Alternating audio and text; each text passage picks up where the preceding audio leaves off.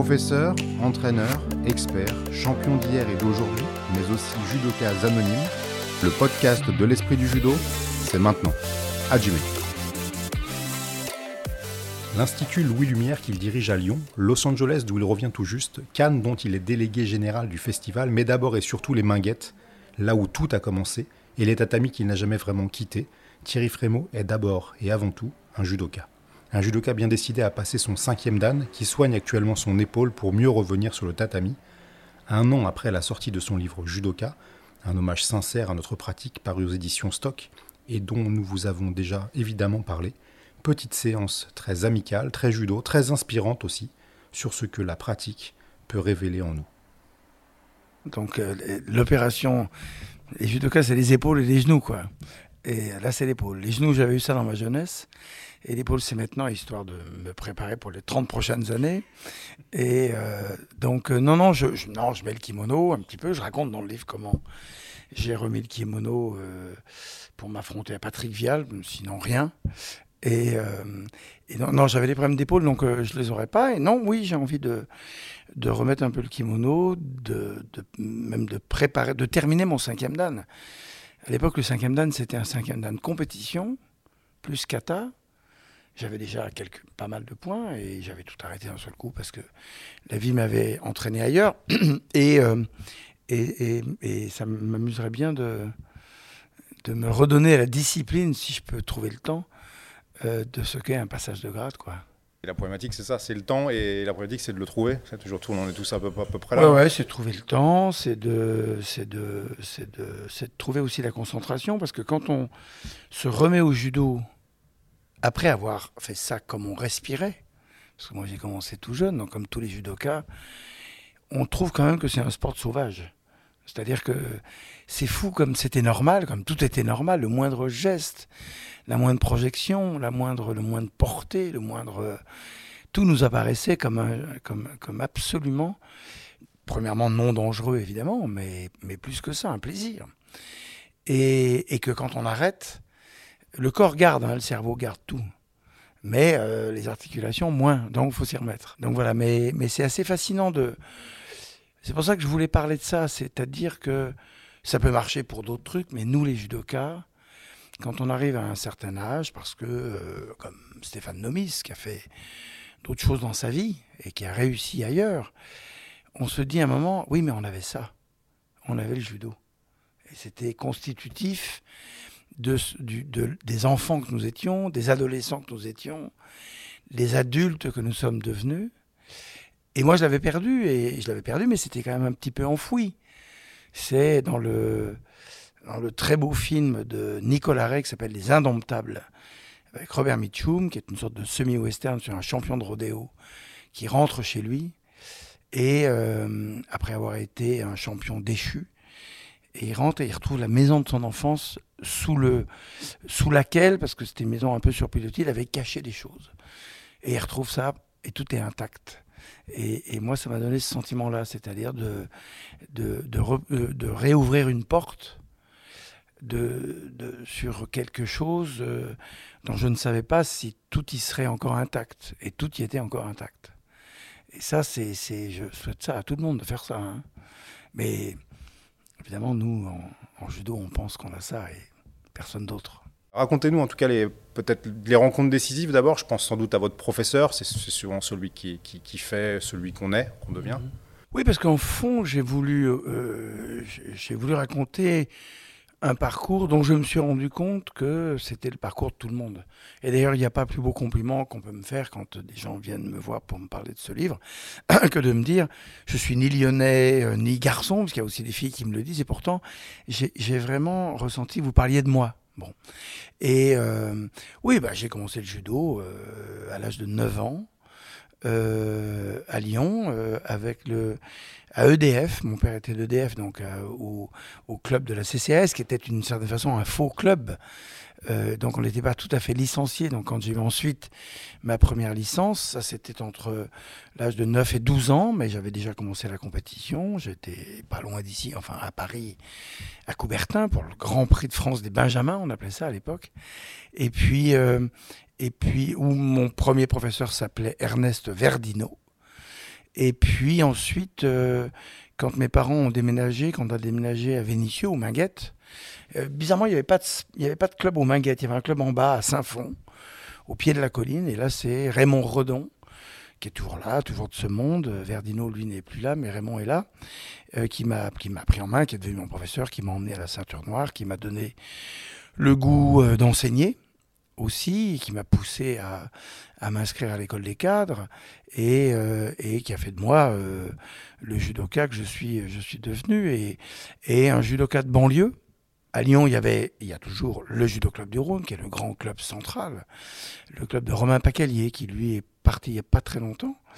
Et, euh, et puis il y avait plein de clubs de banlieue, le club de Saint-Priest, d'où est issu Patrick Nolin, qui fut un, un des grands rivaux de, de Thierry Ray et le club de Givor, où c'était une pépinière à champions, d'où est issu euh, euh, Jamel Bourras.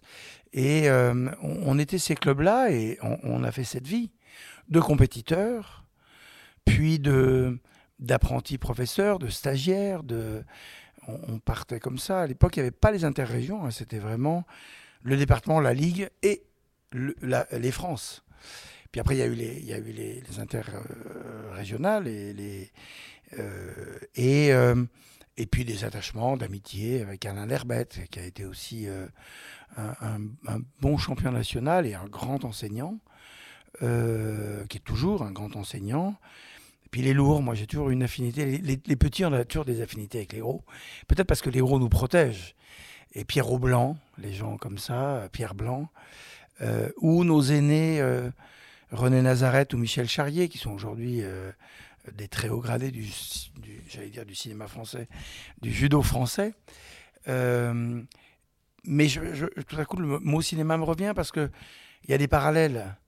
Le rapport avec les grands champions, les grands maîtres, les gens qui en effet ont eu des paroles décisives. Et ce qui fait qu'après, arriver soit à un certain âge, on se dit est-ce que moi j'ai eu des paroles décisives? Pour des jeunes, pour des enfants, pour, euh, pour des gens qu'on a pris sous, nos, sous notre aile. Vous avez déjà ça en tête quand vous avez décidé d'enseigner ou c'était pour toute autre chose? Oui, enseigner c'était ça. Enseigner c'était vraiment... Euh, j'avais eu des blessures donc je ne pouvais plus tellement euh, continuer la compétition et je l'avais reprise uniquement pour terminer d'un seul coup mon quatrième dan. Mais j'avais... et puis j'étais déjà en train de... Je savais que je deviendrais un, un, universitaire, un intellectuel, donc euh, que je pourrais pas mener la vie euh, qu'exigeait celle de, de devoir devenir un champion, quoi. Et, et, et, l'enseignement, oui, ça me paraissait naturel. D'abord, euh, d'abord, on veut faire comme les aînés, c'est-à-dire que si aujourd'hui, et ça se discute, enfin moi je vois ça avec mes propres enfants, il y a toujours presque une défiance avec la génération d'avant. Donc nous, on n'est pas les boomers. Hein. Les boomers, c'est ceux d'avant nous, c'est nos parents qui ont, qui ont pollué, qui n'ont qui ont pas fait assez d'enfants, qui tout ce qu'on veut. Mais nous, en tout cas, euh, euh, oui, on avait envie de d'imiter nos anciens. Euh, ils étaient compétiteurs, on était compétiteurs. Ils étaient enseignants, on devait devenir enseignants. On voulait faire comme eux, quoi. Et en plus, moi, je suis de tempérament, contrairement aux apparences, parce que, y compris là au moment où je vous parle, j'arrive de Los Angeles, donc je voyage beaucoup, je fais beaucoup de choses. Et en fait, je suis assez casanier. Moi, je voulais une vie de judoka m'allait. Euh, être chercheur, enseigner à la fac, et puis à partir de 17h, être sur les tapis, enseigner aux enfants, puis enseigner les cours adultes. Et je voyais bien, je me voyais bien faire ça. Euh, quand cette blessure, et puis après, euh, les, différentes aléas de l'existence m'ont emmené ailleurs, mais, mais et j'ai des amis qui ont continué ça, et je continue moi de les voir. Et, euh, j'ai toujours une petite pointe de, mélancolie, de nostalgie à, aller voir eux, oui, tous les samedis, sur les tapis de judo. Quand on se dit on se voit, mais non, il y a compétition, on peut pas. Euh, et c'était notre vie, on était constamment. Et c'est sans doute d'ailleurs pour ça, quand il s'est trouvé qu'on a pu euh, faire valoir que j'étais assez actif dans mon métier, mais ça me vient aussi du judo. On était tous les soirs sur les tapis et tous les week-ends en compétition. Donc une forme de rythme aussi, au-delà du rythme de la, pratique elle-même, un, rythme d'entraînement et de, d'engagement en fait dans la pratique. Un rapport social, le goût des autres, pour reprendre ce titre. Mais c'était ça, c'était le goût des autres, le goût de l'aventure, le goût des voyages, euh, le goût de transmettre et le goût de, d'accomplir. Et il ne faut pas non plus nier le fait qu'en accomplissant des autres, on s'accomplit soi-même. Et, et, ça, c'était. En plus, j'ai eu la chance de travailler avec Georges Baudot, qui était le patron de l'école des cadres à l'époque. Georges Baudot était l'un des premiers pionniers français à être allé au Japon avec son camarade euh, Raymond Moreau. Euh, et le club de Saint-Fond était très lié à, Saint-Étienne. Alors que nous, les Lyonnais Saint-Étienne, comme on sait, non, je plaisante, je plaisante. on fait des exceptions. Non, non, puis en plus, moi, j'aime beaucoup brocarder Saint-Étienne, comme j'aime qu'il nous brocarde parce que c'est une, c'est une tradition et c'est, pittoresque et c'est amical. En tout cas, en judo, il n'y avait pas de ça du tout. Il y avait des rivalités avec le judo club de la Loire, évidemment, mais, euh, mais il y avait une grande, grande admiration. Et Georges Baudot nous a emmenés, euh, on était trois ou quatre, euh, nous a emmenés là, trois ou quatre cette année-là, j'entends, au, au, de judo et et, ça aussi, ça a été une étape quasi aussi importante que nos premières compétitions ou, euh, ou l'obtention de la ceinture noire. Ma question, effectivement, qu'est-ce que vous vous identifiez aujourd'hui, avec le recul et l'expérience, euh, bien sûr, de la vie, comme effectivement le, peut-être les, les, les, points clés euh, de votre vie judoka C'était presque, c'était presque. D'ailleurs, on, voit ça dans les autres sports. Hein. Les anciens champions deviennent entraîneurs. Zidane est devenu un entraîneur et bientôt va les gosses vont avoir oublié qu'il a été un champion extraordinaire, euh, comme Ancelotti, comme tous ces gens-là, quoi. Donc l'idée de devenir euh, entraîneur, professeur. Alors en judo, c'est spécial parce que on n'est pas forcément professeur de compétition. On peut être professeur technique. On peut être professeur euh, qui va enseigner les katas, qui va enseigner à, des, à, des, enfants. on n'est pas il faut, d'abord avoir les éléments, euh, euh, les jeunes gens talentueux qui fait qu'on va les accompagner pour devenir euh, entraîneurs de compétition. Et, moi j'aimais les deux. J'aimais bien emmener des jeunes gens à la ceinture noire et en compétition. Avec ce truc où on retrouvait dans leurs angoisses et leur fébrilité ce qu'on avait éprouvé nous quand on était mômes. mais pour moi, oui, c'était complètement lié. On ne pouvait pas s'amuser à devenir ceinture noire s'entraîner et ne pas, ne pas à son tour transmettre. C'était, inconcevable. Du coup, euh, quand vous avez abandonné euh, l'enseignement, qu'avez-vous abandonné en, vrai? Parce que vous êtes parti sur d'autres choses, mais qu'est-ce, que, qu'est-ce qui a manqué? Est-ce qu'il a manqué quelque chose de, ça chez vous? Ben, Je m'en souviens très bien parce que je, je deviens professeur à l'âge de 20 ans. Donc je commence tout de suite à enseigner. J'enseigne en plus dans les deux clubs de Saint-Fond et de Chaponnet. Et puis je commence aussi à devenir bénévole à l'Institut Lumière, qui était une cinémathèque naissante avec Bertrand Tavernier. Et, mon rapport à Bertrand Tavernier, qui lui est mort il y a, un an, c'était au fond un rapport aussi de maître à élève.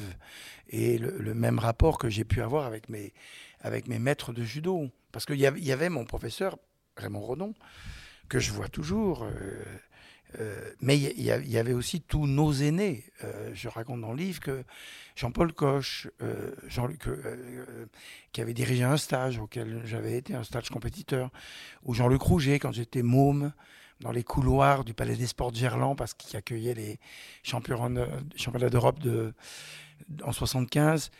Moi, j'étais tout le monde, je les avais abordés, ils m'avaient raconté des choses qui avaient compté. Je me dis, je suis judoka. Et, là, donc j'enseignais, et puis j'étais déjà euh, à la fac. Euh, je menais une thèse d'histoire. Euh, et puis, il m'arrivait de plus en plus souvent d'être en retard. Donc, j'avais un, de mes jeunes assistants qui, t'inquiète pas, je, commence le cours. Et puis, peu à peu, évidemment, je me suis rendu compte d'évidence que. Et à ce moment-là, il, valait quasiment mieux tourner d'un seul coup le dos à cette ancienne vie à laquelle je ne voulais pas tourner le dos. C'est-à-dire que euh, moi, pour moi, encore une fois, et d'ailleurs, je n'ai pas quitté Lyon, puisque l'Institut Lumière, rue du Premier Film, c'est à Lyon. Et cette institution que j'ai que, contribué à bâtir avec Bertrand Tavernier, euh, je voulais pas la quitter. Non plus quand on m'a appelé au Festival de Cannes, euh, j'ai dit non, parce que je ne voulais pas quitter euh, ma ville. Pas du tout par, par esprit casanier, mais c'est quelque chose que j'ai toujours ressenti très fort, et peut-être que le judo a le judo comme le cinéma. Par exemple, j'ai appris la ville, je raconte ça dans le livre, j'ai appris Lyon. Je venais de la banlieue, je venais des Minguettes, j'ai appris Lyon d'abord par les clubs de judo. C'est-à-dire, on, allait s'entraîner ici, là, on allait en compétition ici et là. Et c'est comme ça que les Maguettes, c'est une colline, on est un peu à l'extérieur, euh, on est déjà presque sur l'autoroute euh, du sud vers Fézin, là-bas, qui mène à.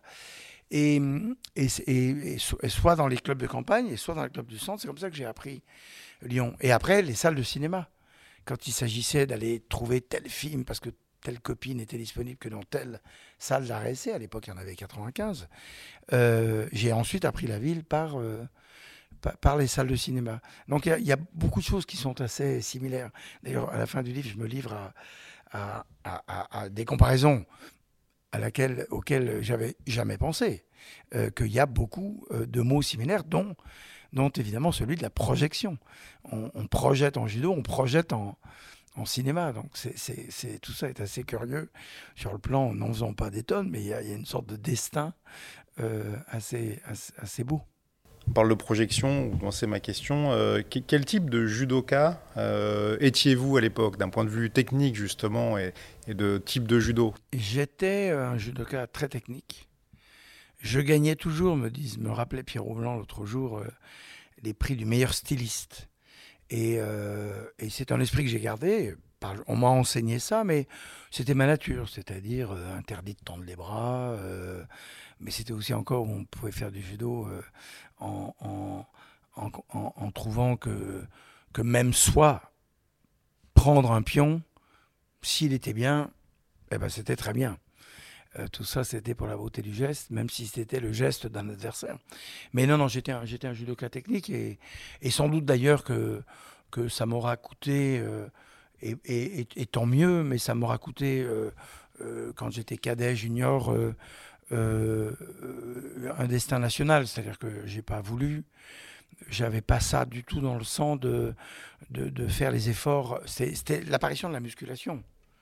Il y avait Lionel Gaïa à Grenoble, qui était déjà quelqu'un qui, euh, qui, avait des méthodes très propres euh, là-dessus. Nous, c'était pas ça du tout. Quoi. C'était, euh, il fallait gagner par la technique, il fallait gagner par. et j'étais, je crois, un, bon judoka technique et un bon judoka chercheur, qui travaillait à droite, qui travaillait à gauche. et, qui, et qui considérait que le hippon était la seule chose qui vaille à l'entraînement comme en, comme en compétition. Et, et, les, les gagne petits, et les, puisque c'est l'apparition des Coca et des, et des, Yuko à l'époque. Hein, euh, et moi, quand j'ai commencé, avait que Boisari et Pont. Quoi. Et, donc, il fallait y aller pour. Aujourd'hui, j'ai un peu tendance à trouver qu'on donne le Wazaru ou le Hippon euh, à des trucs qu'on donnait à peine coca, nous, à l'époque. Mais je ne sais pas. On est en train de changer les règles. On pourra encore en reparler prochainement. On va voir si ça bouge. Euh, et, euh, et, non, il y avait toute une série de choses qui faisaient qu'on était un judoka complet.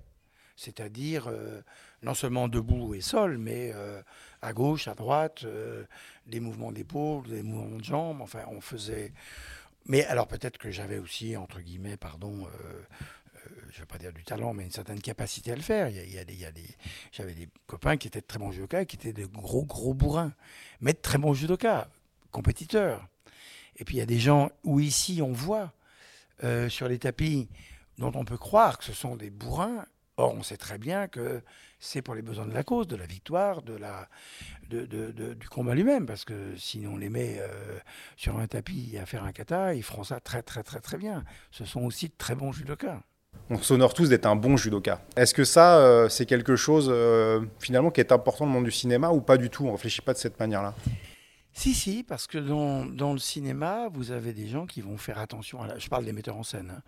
je parle des cinéastes qui vont faire attention à la mise en scène qui vont faire attention à être des artistes. Et puis il y en a qui vont faire des films et chacun, encore une fois, ses, ses, désirs et chacun ses capacités, qui vont faire des films, disons, un peu plus commerciaux. Euh, vous avez des. Les acteurs sont comme les champions. Je ne vais pas faire du, du name dropping, mais euh, j'arrive donc de Los Angeles et il y a 48 heures, je, je dînais avec Sean Penn, qui est un bon copain. Et, et, d'abord, souvent, les les, gens comme ça, on, finit par bien se connaître euh, avec les années, ils sont toujours épatés que j'ai pu faire du judo dans ma vie. Et, euh, ils me reparlaient de ça. Et Tarantino, dont je parle dans le livre, à qui j'ai consacré un chapitre, s'en foutait bien pas mal que je parle de lui, mais par contre était très épaté que, j'avais cette partie-là de ma vie. Et encore, une fois, je, me suis dit pour moi-même, alors je me suis dit, tiens, j'ai eu ça et j'avais oublié le judo. Et même aujourd'hui, où il y a des, gens qui sont des, qui sont des, des, gens connus, ils sont des stars, euh, me disent, ah ben quelle chance tu as, tu as eu ça, quoi. Euh, et tu as encore ça parce qu'on est judoka pour la vie. Hein. Il y a autant d'interrogations en fait quand même dans, dans, leur euh, façon de vous voir. C'est quoi C'est du respect, de l'interrogation. Euh, S'ils ne connaissent pas tellement de judo, je peux imaginer que Tarantino ne connaît pas très bien le judo, et Sean Penn non plus. Parce que même ce que ça représente, c'est quand même très japonais ou français euh, quand même globalement? Oui, oui, mais par exemple à Tarantino, on a longuement parlé de Bruce Lee puisque dans Il était une fois à Hollywood, il y, a, il y a cette longue scène et il a été accusé par la famille Bruce Lee de s'être moqué de lui. Et moi, je l'avais beaucoup défendu cette scène où Bruce Lee et Brad Pitt se battent là, euh, et Bruce Lee est extrêmement arrogant et, et l'autre joue la joue cool, euh, Steve McQueen. Euh, et je l'avais défendu, il n'en revenait pas parce que moi je, savais tout de l'histoire de Bruce Lee puisque j'ai même connu Bruce Lee vivant puisqu'en fait il meurt en juillet 73 et nous on commence à s'y intéresser là au printemps 73 et après on apprend qu'il vient de mourir tout jeune au moment où sort Opération Dragon.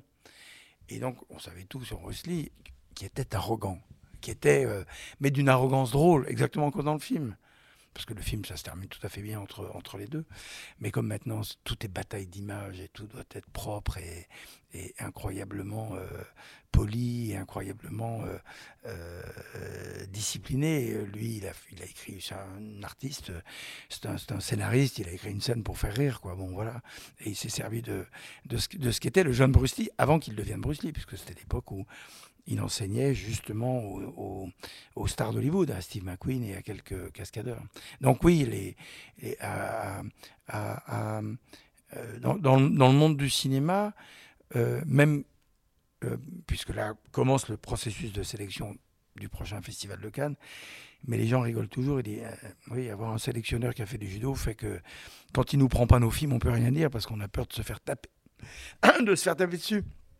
Je vous rappelle qu'en judo, on ne tape pas. Merci beaucoup. En tout cas, on aura plaisir. Moi, j'invite tous ceux qui n'ont pas encore lu à, lire ou même à relire ce livre-là. Ce sera mon cas après cette discussion, parce que on peut aller, on peut, lire d'autres choses, euh, évidemment. Merci encore euh, à vous, et puis, et puis vous êtes toujours le bienvenu chez nous aussi. Ben, merci, merci beaucoup. Merci beaucoup.